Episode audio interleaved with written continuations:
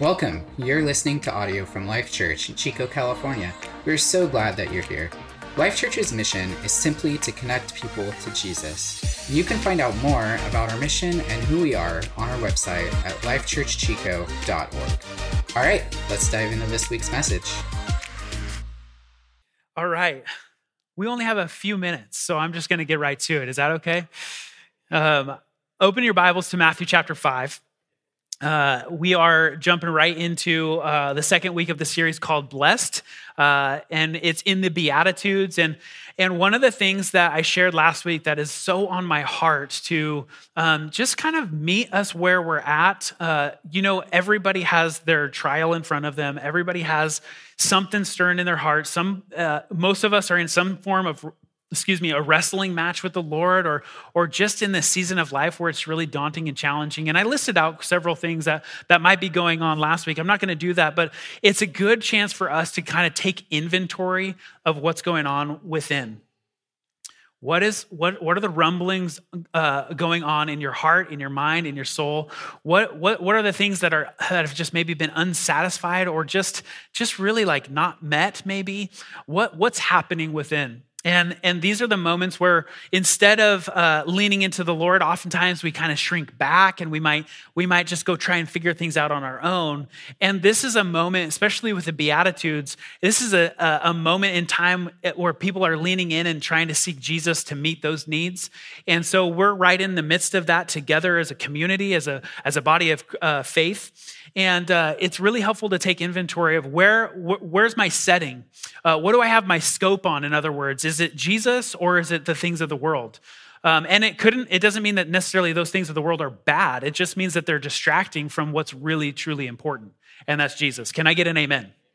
So we want to set our focus and our and our gaze upon Jesus, fix our eyes on Jesus, says the author of Hebrews. And so um, the pace and expectation from the world are counterintuitive to that which Christ has for you.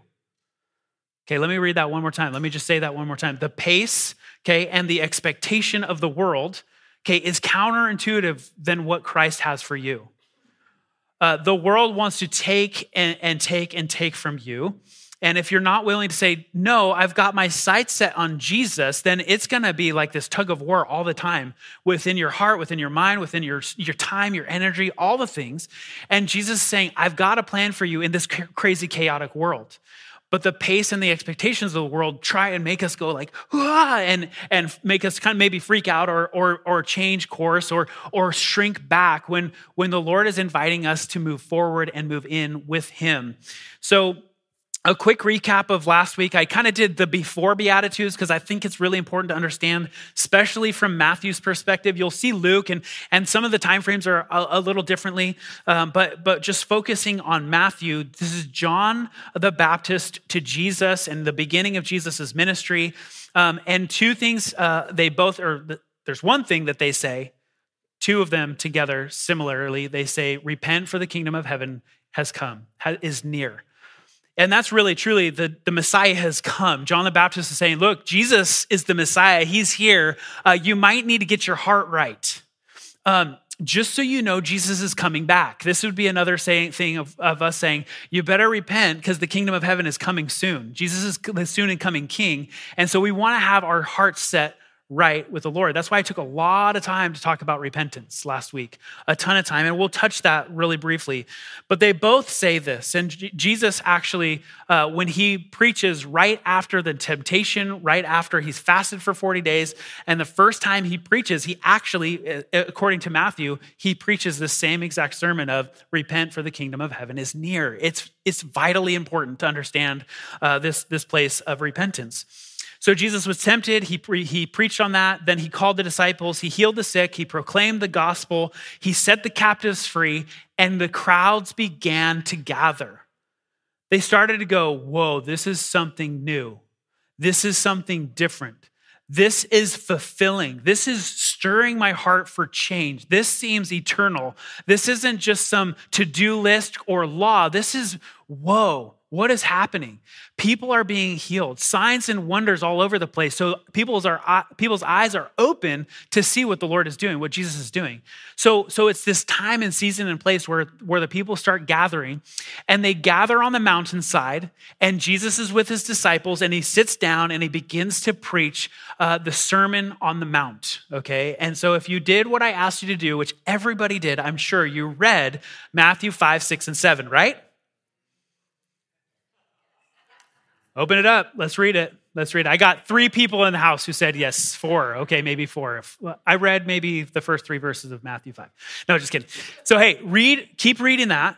Five, six, and seven. Just, just chew on it for a while okay just just let it let it be what is jesus saying to you in the he like jesus i have read it again like everything he shares in this it's like he's upping the ante every single time. He's he's just like okay this is what the law says but here's what i'm really saying now. And it, it is just this counterintuitive way of looking at life in the sight of jesus saying okay we're called to something higher. Thank you. I was waiting for it. We're just we're called to something higher and so, so we have to be leaning in, stepping in, seeking Jesus, asking him in the midst of the wild, crazy chaos. And we've got to know what he's saying to us, church. You've got to know what the Lord is saying to you because he formed and he fashioned you. So he knows what to say to his creation. He knows what to say to his loved one. He knows what to say to his daughter. He knows what to say to his son. He knows the exact thing that you need in the moment right now. So Thousands of people are gathering at this Sermon on the Mount, and he knows exactly what every one of them needs to hear, but they're all coming from different spheres of life right? I, I, explained this a little bit. You got the wealthy and the poor. You've got the dignified and the cast out. Like you have the hurting and the healed. Like you have all of these people. And not only that, you they they're bringing their friends and their sick their their sick loved ones, and they're saying, "Man, you might be able to get healed by Jesus." So so all of these people are looking to Jesus for something fresh, for something different, because life was it was flatlined. And so Jesus brought a pulse, and he can bring a pulse to you as well. So here we are, eyes and ears are on him. You've got all of these different people from all over the place. So picture yourself, just close your eyes for three seconds. Picture yourself on the mountainside, sitting at the feet of Jesus. And you say, Jesus, what do you want to tell me? What do you want to speak to me? Do not come with what you need. Do not come with your expectation. Do not come with your request. Just sit at the feet of Jesus. And Jesus begins to speak. And he meets you where you're at. He sees your need and he begins saying these things that are like, what? How? So let's start in verse 3 in chapter 5. Blessed are the poor in spirit, for theirs is the kingdom of heaven. Blessed are those who mourn, for they will be comforted. Blessed are the meek, for they'll inherit the earth. Blessed are those who hunger and thirst for righteousness, for they shall be filled. Blessed are the merciful, for they will be shown mercy. Blessed are the pure in heart, for they'll see God. Blessed are the peacemakers, for they will be called children of God.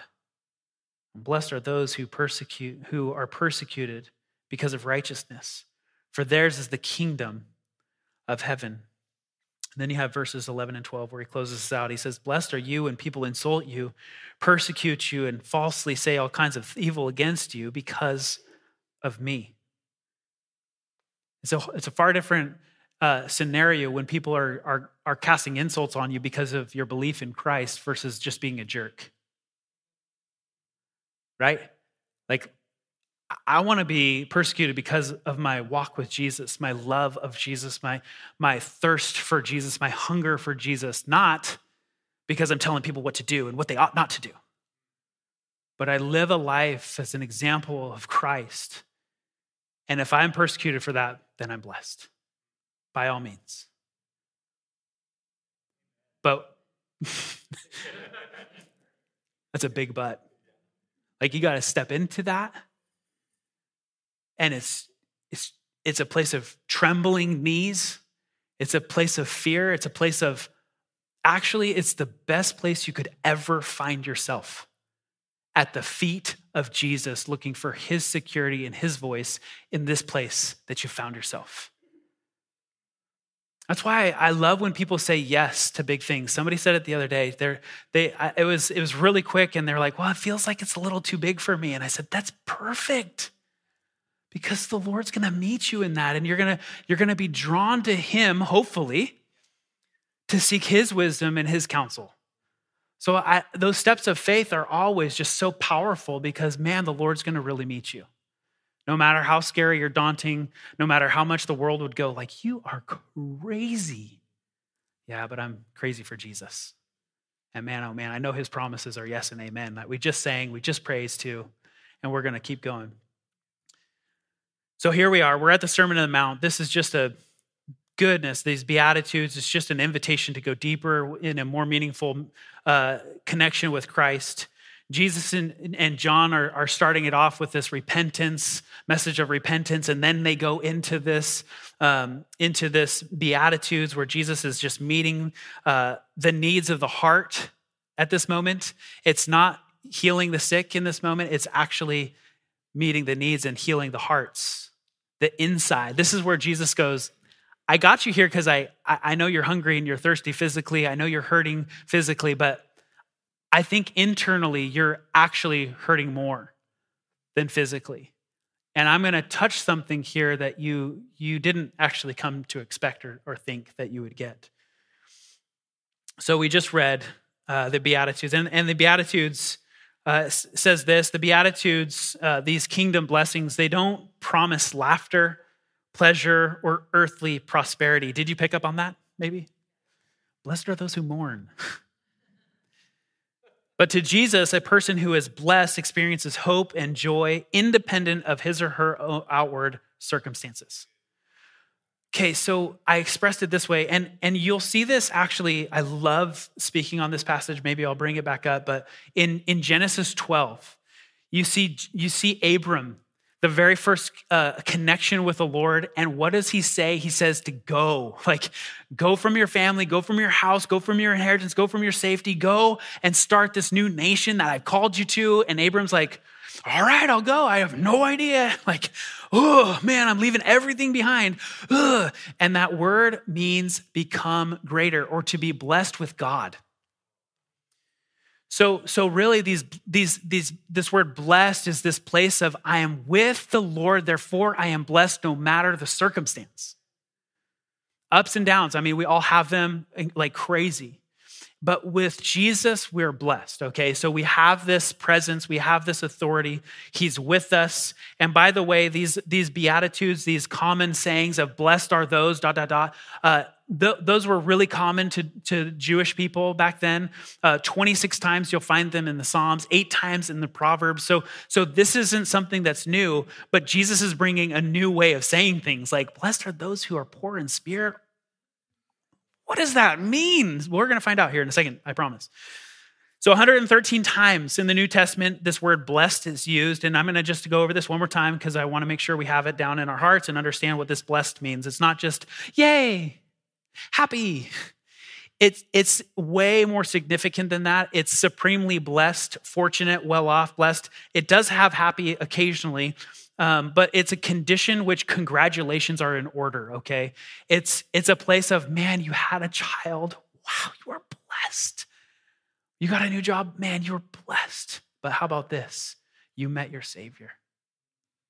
Wow you were baptized and we all cheer and we applaud and we say yes and amen. That is a congratulations in order. It's the lord doing a work within us that that is so profound and so deep.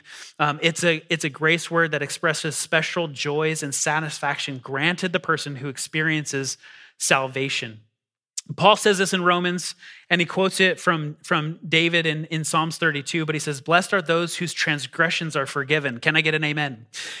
Whose sins are covered. Blessed is the one who, whose sin is uh, whose sin the Lord will never count against them. That person is blessed. Because I no longer have to give account for my sin. It's, it's all on the cross.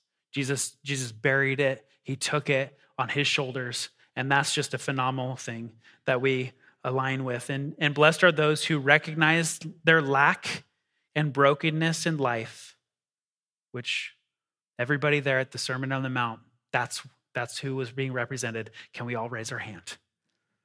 No matter how good we look today, there are rumblings within that the Lord needs to touch.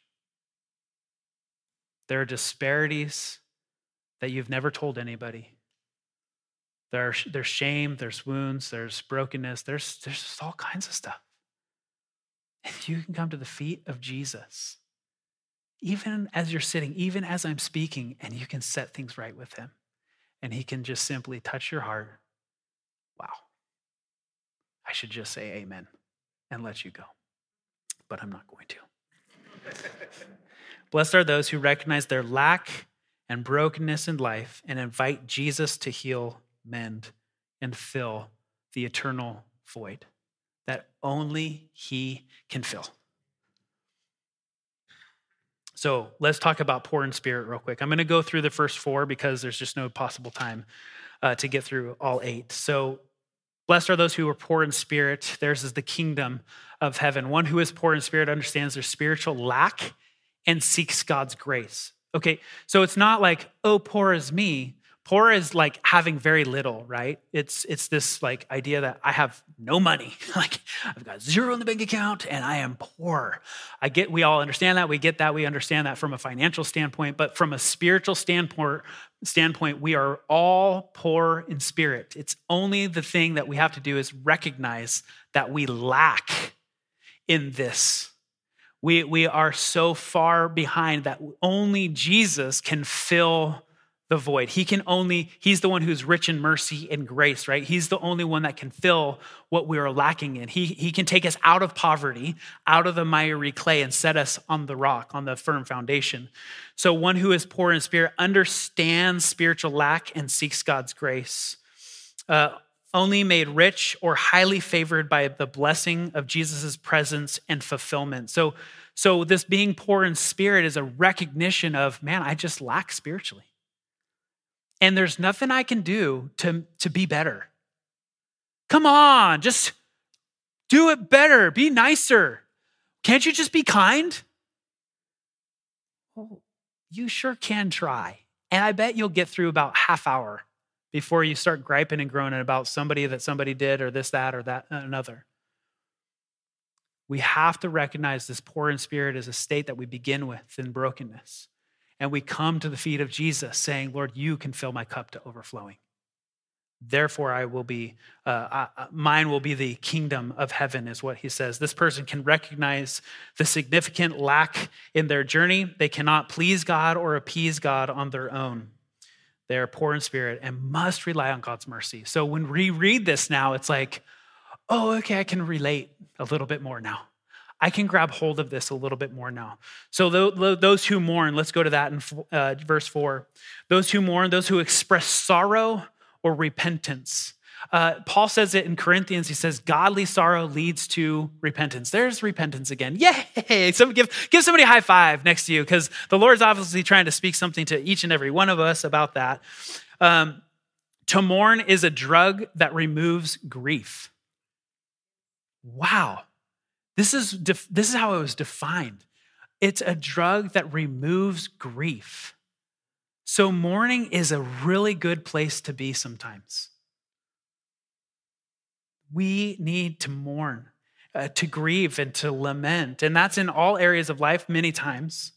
But this is a sense of like, I'm mourning because I have sinned. I am mourning because I, I have sorrow because uh, I have sinned against the Lord, and therefore I am repenting and, and surrendering and seeking forgiveness, and therefore I am free and I'm healed because of that. Isaiah 61 2 says, says that the Messiah will comfort all who mourn. So, this is a, a, pro, a prophetic word about Jesus that he meets those who mourn, he comforts those who mourn, he, he touches those who mourn. And so this mourning process is actually one where we meet Jesus. Without mourning, we don't meet Jesus in that pain, and therefore the grief remains. So the mourning process is actually a process of digging out the grief and it moves it out. And slowly but surely, you're able to heal and, and quote unquote move on. Though there are some deep pains and wounds, right, that we never forget, but we forgive and we move forward and we walk with the Lord through all of that. So we will be comforted, and that's just consoled due to sorrow or distress, is how that's defined. I know I'm going through these fast, but that's just due to time. So if you want to look through these more, just keep reading through them, start doing some Bible study. Uh, there's incredible material out there. So blessed are those who, who are meek. Blessed are those who are meek. They will inherit the earth. That's the future uh, inheritance of the kingdom of God. This meek means humble, or gentle. A lot of times, actually, in the New Testament specifically, it uses the word gentle more often than, than this word meek. Uh, meek was always a word, and maybe sometimes has like this like soft connotation, like this like, I don't want to be meek. Like, I want to be manly. Like, there's this thing, right, that kind of a bravado or pride or ego that that that puffs us up, but but there's a meekness that wow that the lord really really uses in our in our walk in our life in our in our relationships. Um, another way it's defined is constr- controlled strength which i really prefer. I love that. It's it's not being soft. It's not being uh, a, a weakling. It's just controlled strength. It's actually the wisdom of timing to understand how to use compassion and strength in com- combination it's walking through this time and season of life where I have such my my eyes are so fixed on Jesus, like he saw with compassion a lot of times before he healed. If you you'll see that in the Gospels over and over, he saw with compassion, and he had the courage and the audacity to go and interrupt the situation. So there's this there's this timing of wisdom with this meekness that actually is really profound that that we should all strive for, that we all want to uh, partner in on. That we go, man.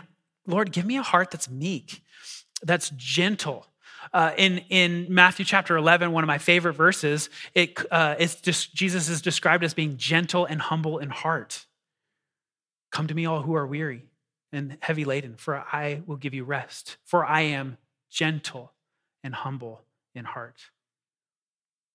You know, the world gives us this get better, get stronger, do better, do more. Come on, let's go. The pace, the expectation. And Jesus says, Come to me, sit at my feet.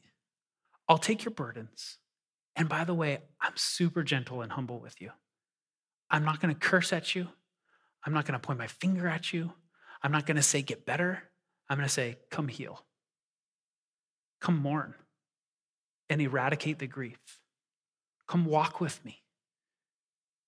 Come see how I can, can give you a full measure of grace and mercy that, that you can go, wow, I, I don't feel poor in spirit anymore because Christ is within and is overflowing within me. Is that, are, are, are we on the same page here? Goodness, this is Jesus. It's so contradictory to the world, is it not? And this is how we are invited to live on this very first portion of his most famous sermon he ever gave. Meek conveys humility and trust in God rather than self centeredness, centered attitudes. Uh, they don't look down on the meekness, doesn't look down on yourself, but it doesn't think too highly of self. It is a perfect, like, I am right here, Lord, use me however you want me. I will go clean toilets or I will preach on the at the on the at, at the pulpit. Like who care? I don't care. Use me however you want. There's this just I'm yours. I'm I want to be soft clay to be molded and shaped for whatever you want me to be. That's a heart of meekness. A, a worldly thought is this that the arrogant, wealthy, prideful, harsh will get everything on earth. And at times we often see that, right? Um, but then, however, Jesus says that it will be the meek, the gentle in spirit, the humble at heart that will inherit the earth in the end. I, I re- also remember where he says, um, What does it profit a man if he gains the whole world, but then loses his soul? That should make you tremble. Those who strive and strive and strive and strive and strive and want things perfect and have things and all, all the things. Slow down and sit at Jesus' feet. And watch and see what he does. All right, last one for today. This, this passage in particular, I always quote a lot. And so it's been speaking to me even more as I've been studying it. But those who hunger and thirst, blessed are those who hunger and thirst for righteousness, for they will be filled. They will be uh, filled. That's satisfied, um, which means filled up on food and drink. You're, it's really got a physical connotation, but Jesus brings it into the spiritual side of things here. Uh, it means to gorge or feed to full satisfaction. Just think Thanksgiving. Come on. Like, where you go, gosh, I tried so hard to do small portions and still my plate was overflowing. All right, you're, you're eating to your heart's desire but blessed are those who hunger, who have this longing desire for righteousness that, that I, the Lord will fulfill. He will fill up as we lean into Him. It's an intense longing and desire to live the standard that Christ set for us. Think of David when he, he wrote this, one of his most famous Psalms that's turned into uh, Psalms that's been turned into songs. As the deer panteth forth Oh man, yeah, you want me to stop? Is that what it was? As the deer pants for streams of water. You think of a deer like, man, they seek for water and food and they're foraging all the time. So they're constantly thinking about being hungry and thirsty all the time. So there's there's this picture of this deer as he pants for streams of water. So my soul, my soul pants for you, my God. My soul thirsts for you, God is what he says. For the living God, when can I go and meet with God? Like there's there's this internal like fire that is just like I want to I am hungry and thirsty for more of you Jesus. I just want more. And the Lord's not going to turn his back and say you just need to you just need to wait. No, he's going to begin to fill you up and what's going to happen is going to he's going to fill you up that refiner's fire that I talked about last week a little bit that we all like, yeah, we love singing the song, but then we go, I hate living this out though. Like we sing it, we love those those moments uh, of I'm not in the fire right now, so it's so great, but then when we're in the fire, this is what the Lord does. But when we hunger and thirst for him, he's going to he's going to give us one meal after another and he's going to give us the right meal. He's going to give us a healthy, well balanced meal that is not just McDonald's every day or any day for that matter. Blech. Although the fries, I'll take some fries every once in a while. Okay, Jesus is talking about our spiritual lives here. So physically, we can't obviously go without food and drink, but he's saying spiritually, we need to be fed, guys. And when we step in, when we lean in and we open up those Bibles, as, as daunting as that, as that might be, as I take one step after another and I read and I, and I meditate and I, and I allow the Lord to speak to me and I allow Him to, to, to, to preach His truth through His word to my soul, He's going to feed me in so many ways than, than just Googling something on whatever. That man, I would go to the source, the King of all kings, the Lord of all lords.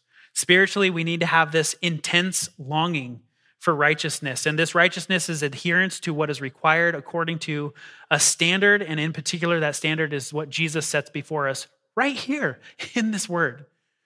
And so we look at the word, we look at how he says to love God and to love one another. And, and man, I want to lean into that, but man, that is hard. That's difficult. Man, when the rubber hits the road, it is daunting. But you know what? He will fill my cup. He will walk with me. He will give me words of truth. He will speak life to, to, to dead, dead, dead places in my life. He will renew and refresh these areas. So may we be so filled spiritually that we do God's will, that we wouldn't have a self righteous attitude, but a Christ righteousness within us. See, Christ's righteousness in us is what makes us whole, is it not? It's nothing good I've done, nothing great I've done. I can't do I can't boast on anything but Christ, is what Paul says. So it's Christ's righteousness within me that actually sets me in place. I'm going to have the worship team come up. We're going to close in worship like we normally do. And, and friends, I really, I, I believe this is going to be a moment for us to be able to just allow our hearts to, to, to chew on what we just heard. As they're coming up, I want to show this last slide here. It's just kingdom opposites.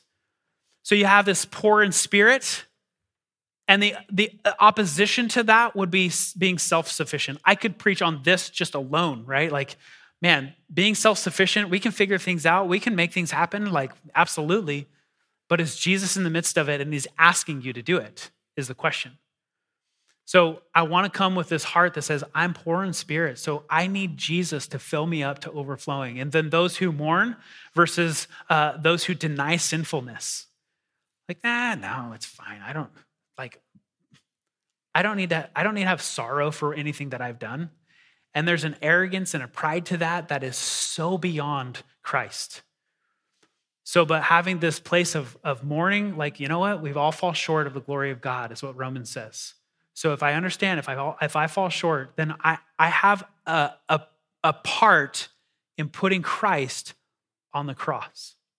And if I even have the smallest margin of fault or error on him on the cross, then I'm going to mourn. Can I get an amen? Instead of denying, oh, no, no, I didn't, it's fine, I, it's no big deal. And Christ is on the cross going, oh, really? I think it's a big deal. Wow. That's an eye opener. I wasn't ready for that one. And then there's the uh, the meek versus the self-centered. Like I can look at myself all day long. I can feed my desires all day long. I can look at what I need all day long. Most of America is based off of self-centeredness. And so the Lord is always asking us to have a heart that's meek, that, that's looking out, that's looking to be molded and shaped by Him. And then, of course, those who hunger and thirst for righteousness, the difference there, uh, or the opposite, would be ceaselessly justifying our actions, which I could talk about all day long as well. Let's stand together. I think, I think the best moment in this place of, of worship and closing out would be when you worship, would you just think about being at Jesus' feet? Think about him saying amen to the sermon, closing it out. And you just get to respond to what he's saying to you through these words, his words. That you would allow him to speak and lead and move and guide, to bring you to the place that you need to. This is right here in the house of God. You can kneel, you can worship, you can lift your hands and your voice, you can come to the altar, you can sit and write. The Lord will speak to you and do different things for you. So I just want to invite you into that moment. This is you and Jesus, not nobody else. So let's worship together.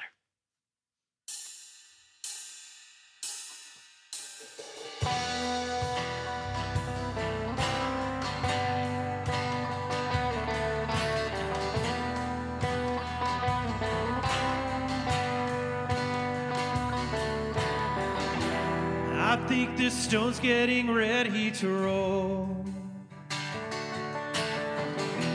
I feel a faith that is starting to rise. I see a world on the edge of revival. I think it's only a matter of time. So do what only you can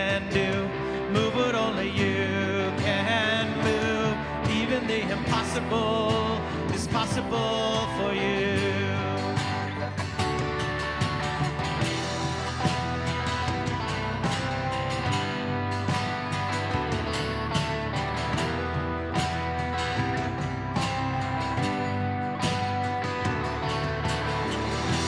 I see a grave that is hollow of power. I see a battle that's already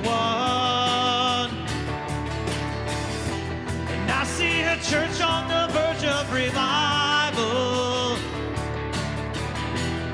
I see your kingdom has already come. So do what only you can do. Move what only you can move. Even the impossible is possible for you. You can make the chains come loose. You can tell the mountains move. Even the impossible is possible for you. Even the impossible is possible for you. You said it, sing it out. You said it, I see it. You still do miracles.